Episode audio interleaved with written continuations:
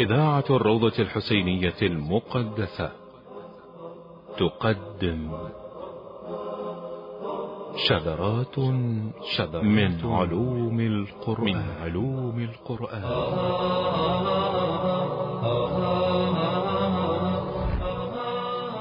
شذرات من علوم القرآن. إعداد وتقديم السيد مرتضى جمال الدين. شذرات من علوم القرآن مونتاج نورة الكربلائي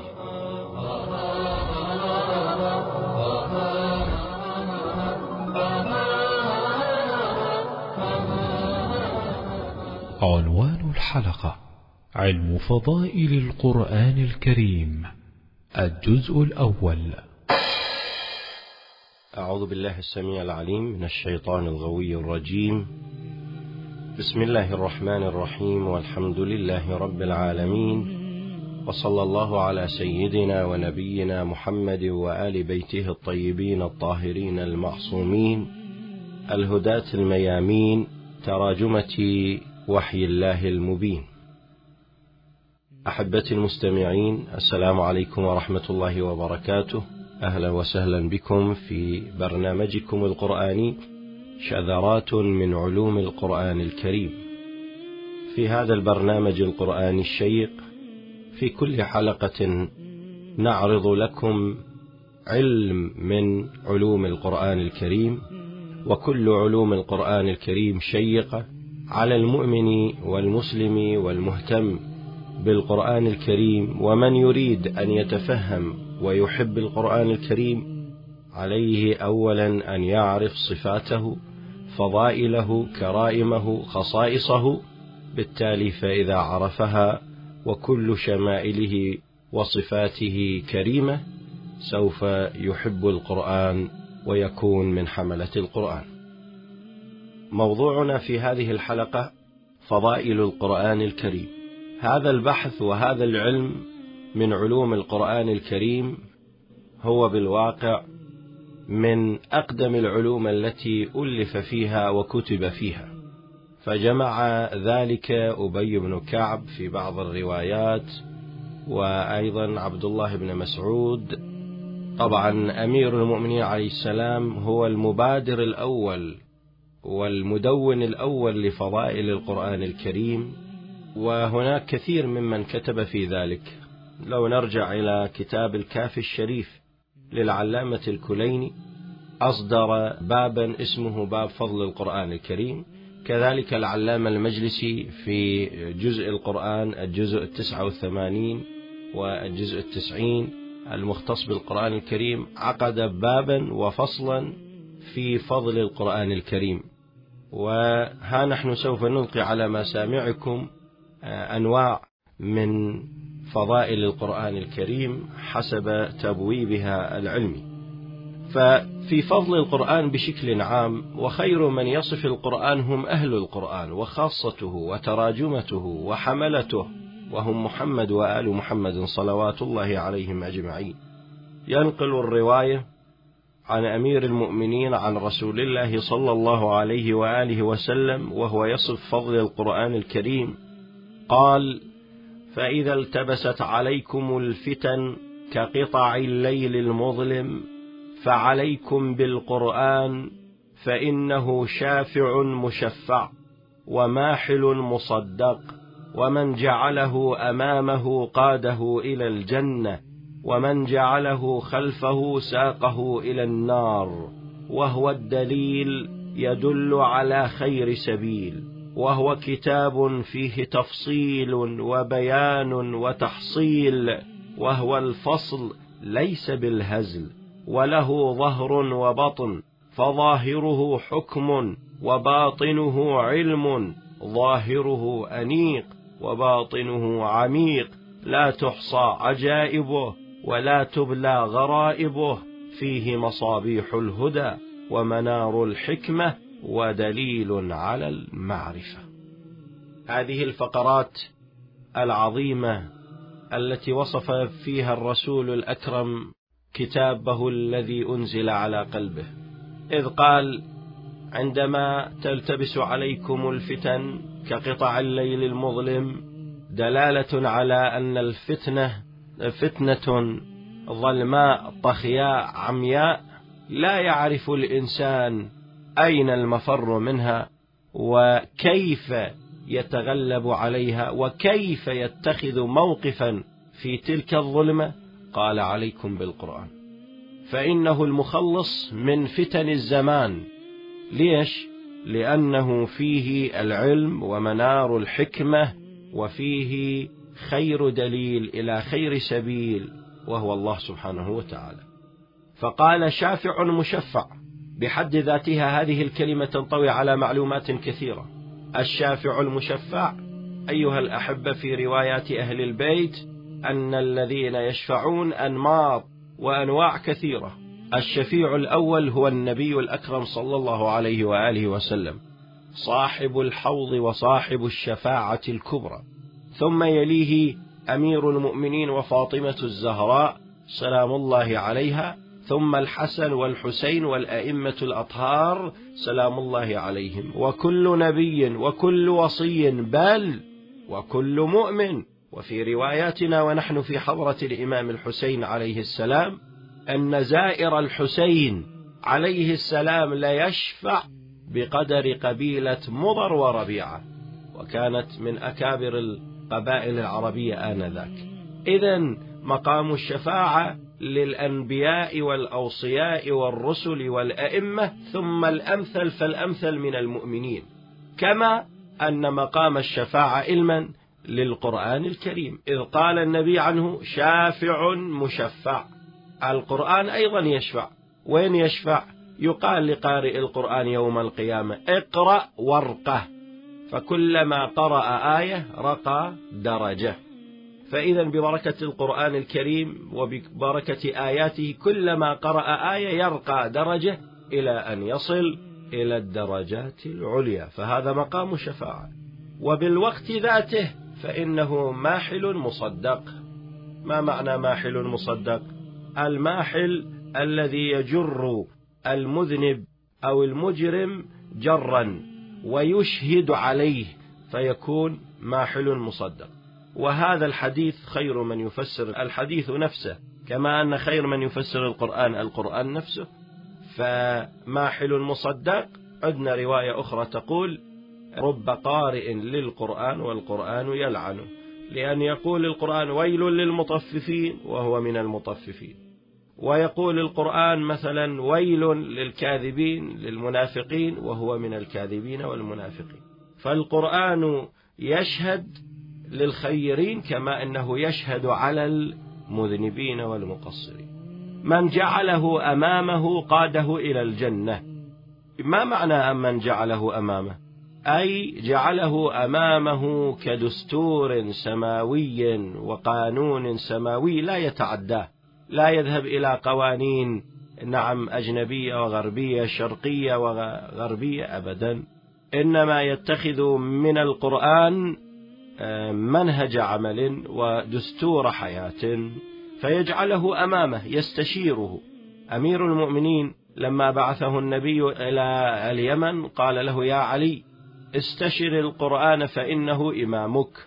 فإذا القرآن يجب أن نجعله أمامنا كيما ننظر فيه. من جعله أمامه قاده إلى الجنة ومن جعله خلفه ساقه إلى النار الذي يترك الخير والعلم والحكمة مصيره بالتالي إلى النار. وهو الدليل يدل على خير سبيل. وهو الدليل القرآن أيضا من الأدلة التي يعتمدها المسلمون كافة فأدلتنا الكتاب والسنة هذه الأدلة هي الأساس مصادرنا الكتاب والسنة.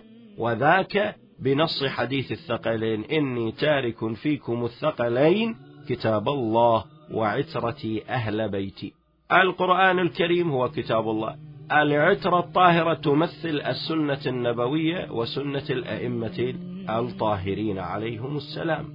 إذا هو دليل يدل على خير سبيل السبيل هنا بمعنى الدين والسبيل يأتي في روايات أهل البيت في سبيل الله أي في طريق محمد وآل محمد.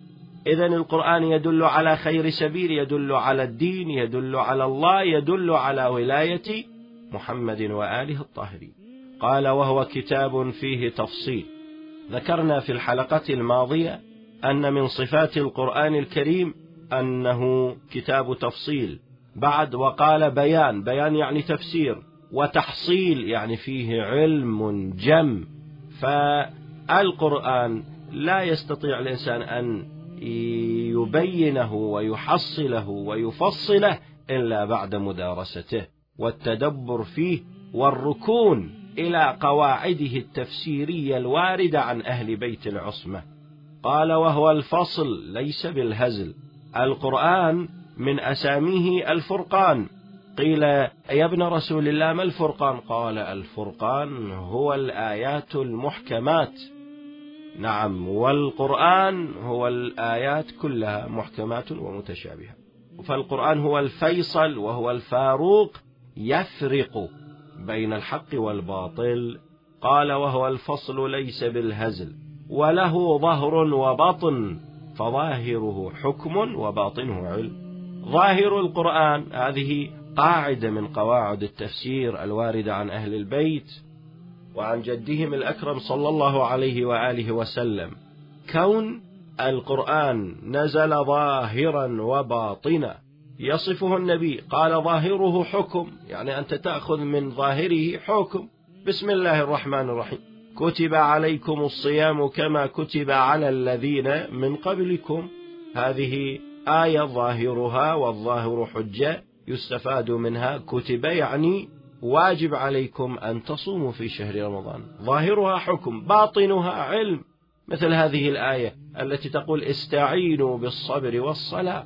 استعينوا بالصبر الصبر يعني الصوم والصلاة هي الصلاة نفسها. علما إذا وقع الإنسان في ضيق في حاجة يلتجئ إلى الله بواسطة الصبر والصلاة بواسطة الصوم والصلاة.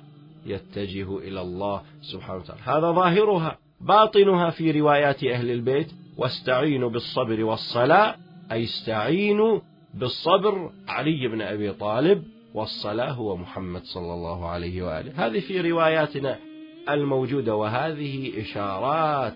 هذا من العمق هذا من الباطن. الآن كيف صار هذا التفسير؟ إن شاء الله في الحلقات القادمة نعرض عليكم بعض قواعد التفسير الواردة عن أهل البيت.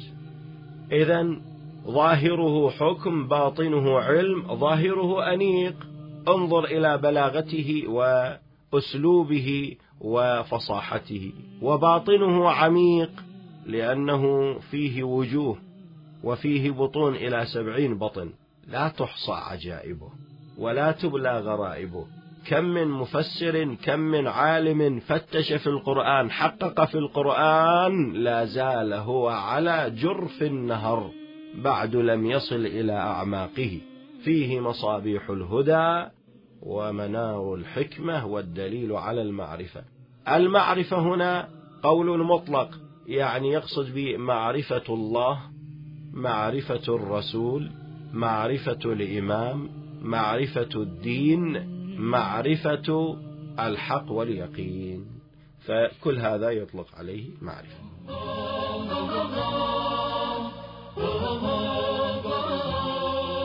شذرات من علوم القرآن. الإمام الصادق عليه السلام يصف القرآن قال إن القرآن زاجر وآمر يأمر بالجنة ويزجر عن النار. وهنا الإمام سلام الله عليه يحاول أن يصنف آيات القرآن إلى صنفين. آيات القرآن منها آيات جاءت بصيغة الأمر تأمر إلى الجنة. يعني شنو تأمر إلى الجنة؟ تأمر بالأعمال التي تؤدي إلى الجنة. وتزجر عن النار بمعنى أنها تزجر عن الأعمال الموبقات التي إن فعلها الإنسان يكون مصيره النار.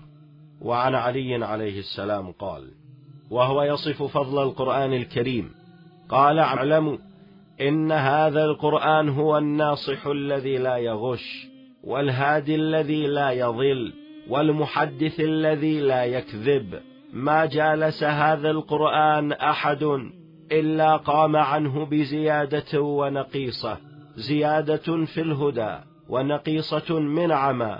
واعلموا أنه ليس بعد القرآن من فاقة ولا لأحد قبل القرآن من غنى. فاستشفوه من دوائكم واستعينوا به على لأوائكم فإن فيه شفاء من أكبر داء ألا وهو الكفر والنفاق والعمى والضلالة. فاسألوا الله به وتوجهوا إليه بحبه ولا تسألوا به خلقه أنه ما توجه العباد إلى الله تعالى بمثله. واعلموا أنه شافع مشفع وقائل مصدق وأنه من شفع له القرآن يوم القيامة شفع شفع فيه ومن محل به القرآن يوم القيامة صدق عليه فأنه ينادي مناد يوم القيامة ألا إن كل حارث مبتل في حرثه وعاقبة علمه غير حرث القرآن فكونوا من حرثه وأتباعه. ملاحظة لطيفة في هذا البحث وفي هذا الوصف الرائع. لم أجد من كل علماء الإسلام قاطبة ما وصل الفضل ومدح القرآن وفضل القرآن كما وصفه أهل البيت عليهم السلام. كلما كان الإنسان والعالم متأثر بالقرآن ومنفعل به وعارف قيمته يكون وصفه على قدر معرفته. قال اعلموا أن هذا القرآن هو الناصح الذي لا يغش. وفيه دلالة واضحة أن الكتاب والمؤلفون للكتب لعله عندما يكتب كتابا يكتبه للضلال لعله يكتب كتابا ظاهره جميل ولكن باطنه قبيح. يريد به التشهير والتسقيط مثلا أو هناك من يكتب كتاب فيه شيء من الضلال أو يكتب كتاب فيه شيء من التناقض أو شيء من عدم الصدق في ذلك. وهناك نيات مختلفة حول كل كتاب كتاب. إلا من عصم الله. لكن هذا القرآن الكريم اقرؤوه صباحا ومساء. لا توجد فيه إلا النصيحة لا يوجد فيه إلا التقوى لا يوجد فيه إلا العلم والحكمة. فقال اعلموا إن هذا القرآن هو الناصح الذي لا يغش. والهادي الذي لا يضل ليس كباقي الكتب بعض الكتب للضلالة. والمحدث الذي لا يكذب وخير جليس في الزمان كتاب فاجعل هذا الكتاب هو القرآن الكريم فإنه يحدثك ولا يكذبك عليك أبدا. ما جالس هذا القرآن أحد إلا قام عنه بزيادة ونقيصة. زيادة نعم في الهدى والإيمان ونقصان من العمى. كلما يقرأ الإنسان القرآن يستبصر ويستشعر عظمة الله وعظمة الأنبياء. ويعتبر بسنن وقصص الماضين التي أودعها الله في كتابه واعلموا أنه ليس بعد القرآن من فاقة ولا لأحد قبل القرآن من غنى. يعني الذي يشتغل في القرآن ويترك أعماله صدقوا هذه من المجربات أيها الأحبة. هناك دورات قرآنية على مدار السنة وهناك دورات خاصة في شهر رمضان. فخصص هذا الوقت وإن كان وقتك ذاك يعارض عملك ورزقك اقتطع من يومك ولو ساعة لمحفل قرآني. سوف تجد البركة في رزقك ويزيدك الله من فضله. فالذي عنده القرآن يكون غنيا بالقرآن الكريم. وإذا الله سبحانه وتعالى أعطاك من علوم القرآن وكنت من حملة القرآن ما ضرك لو كان؟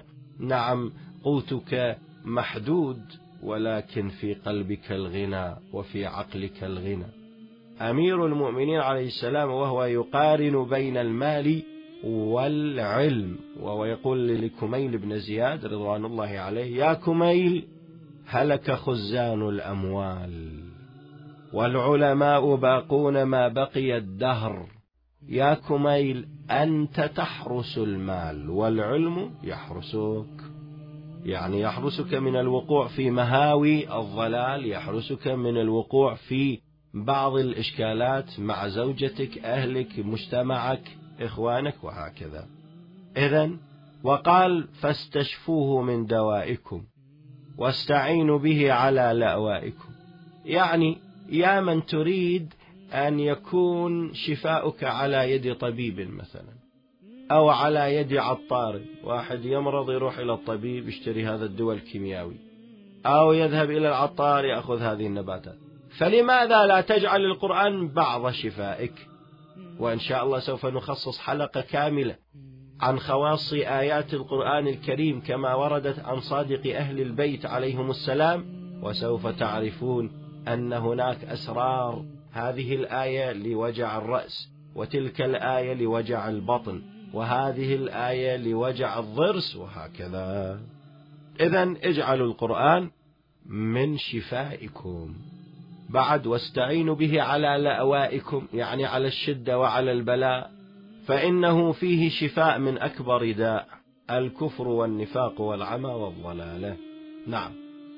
هناك أمراض نفسية إذا أصيب بها الإنسان والعياذ بالله لا يحس بها أولا ثانيا لا يهرع بها إلى طبيب نفساني أو طبيب روحاني أو طبيب أخلاقي أبدا. ما هي قضية الشرك أو الشك في العقيدة أو النفاق؟ نعم أو العمى أو الضلال. فإذا أصابنا هذه الأمراض التي تصيب القلب وبالتالي تجعل العقيدة الإنسان منحرفة دواؤها في القرآن الكريم. على سبيل المثال الذين لا يؤمنون بالله هناك آيات تدل دلالة صريحة على التوحيد وعلى وجود الله. بسم الله الرحمن الرحيم. أفلا ينظرون إلى الإبل كيف خلقت؟ هذا دليل الآثار والتأثير. بعد مثلا من يريد أن يستشهد بالآيات أو يفهم الآيات التي تدل على الإمامة. ولهذا الكليني على الله مقام في أصول الكافي الشريف يعقد بابا كاملا. باب من لم يعرف أمرنا من القرآن لم يتنكب الفتن. ما معنى هذا؟ معنى من أراد معرفة الإمامة من القرآن فليذهب إلى القرآن ويقرأ ويتعظ ويفهم على أن الإمامة سنة إلهية جارية ليس فقط في دين الإسلام إنما هي جارية في الأمم السابقة. وإذ ابتلى إبراهيم ربه بكلمات فأتمهن قال إني جاعلك للناس إمامة قال ربي ومن ذريتي. قال لا ينال عهدي الظالمين. إذا الإمامة موجودة في القرآن الكريم فمن شك في الإمامة يجد ذلك. وهناك كثير من شك في الرجعة. هذه العقيدة الشيعية الصحيحة. ارجعوا يذكر الحر العاملي أعلى الله مقام صاحب الوسائل في كتابه الرائع. الإيقاظ من الهجعة بالقول في الرجعة يذكر أكثر من مئة آية نازلة في الرجعة. سورة البقرة اقرأوا قصة البقرة ما هي إلا دليل على الرجعة. أهل الكهف دليل على الرجعة. عزير قصة عزير دليل على الرجعة. والذين سبعين نفر الذين ماتوا في زمن موسى عليه السلام عندما أخذهم وأخذتهم الصاعقة. نعم ثم أحياهم الله هذا دليل على الرجعة. فإذا ما دام حاصل هذه في الدنيا ماكو مانع أن تحصل مرة أخرى على زمن ظهور الإيمان. إذا فاسألوا الله به وتوجهوا إليه بحبه. اسألوا الله به يعني اجعلوا القرآن واسطة في الدعاء وطلب الحاجة. مو قلنا أنه شافع مشفع ليس فقط في الآخرة بل حتى في الدنيا. ولذلك أهل البيت عليهم السلام يعلموننا في شهر رمضان في باب التوسل بالقرآن فإني أتوجه إليك بالقرآن وبأهل البيت ونرفع المصاحف الشريفة على الرأس ونقول يا الله يا الله عشر مرات وكذلك بمحمد بعلي بفاطمة بالحسن بالحسين بعلي بن الحسين بمحمد بن علي بجعفر بن محمد بموسى بن جعفر بعلي بن موسى وبمحمد بن علي وعلي بن محمد والحسن بن علي والخلف الهادي المهدي. هذا باب توسل بأهل البيت والقرآن. فإذا قال توجهوا إليه بحبه ولا تسألوا به خلقه اسألوا به الله ولا تسألوا به خلقه. يعني ماذا؟ يعني لا تجعل القرآن سلعة تباع وتشترى ويتقرب بها إلى السلطان. زين؟ ويقال عنك القارئ الفلاني والمؤذن الفلاني وقارئ السلطان وقارئ البلاط وقارئ الك... لا. اجعل عملك خالصا إلى الله سبحانه وتعالى ولا تتقرب بعملك هذا النظيف إلا إلى الله سبحانه وتعالى. واعلموا أنه شافع مشفع. آه، شرحنا هذا المطلب في خطبة النبي صلى الله عليه وسلم.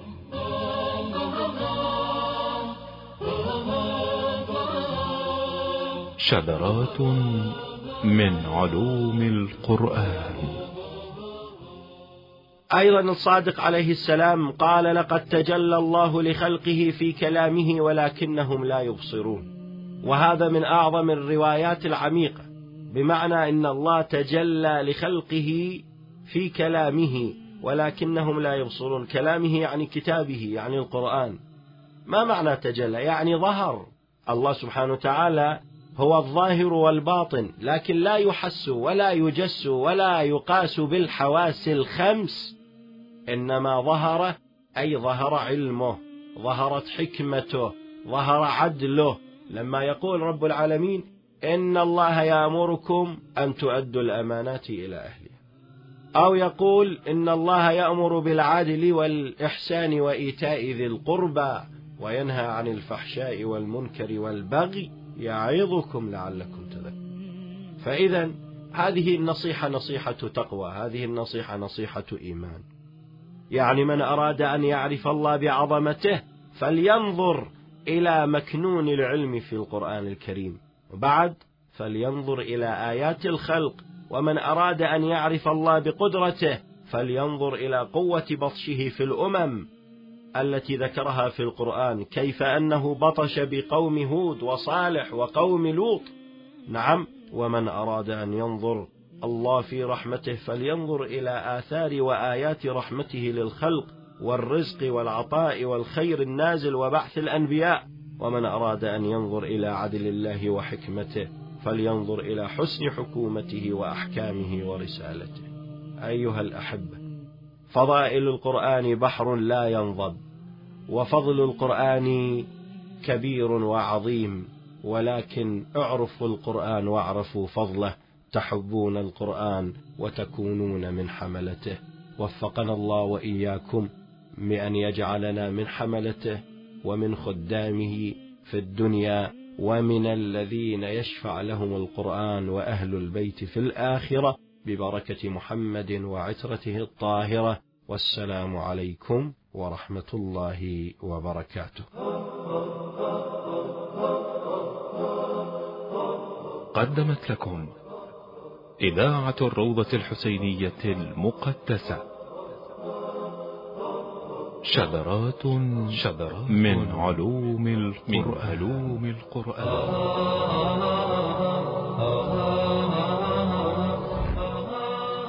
شذرات من علوم القرآن.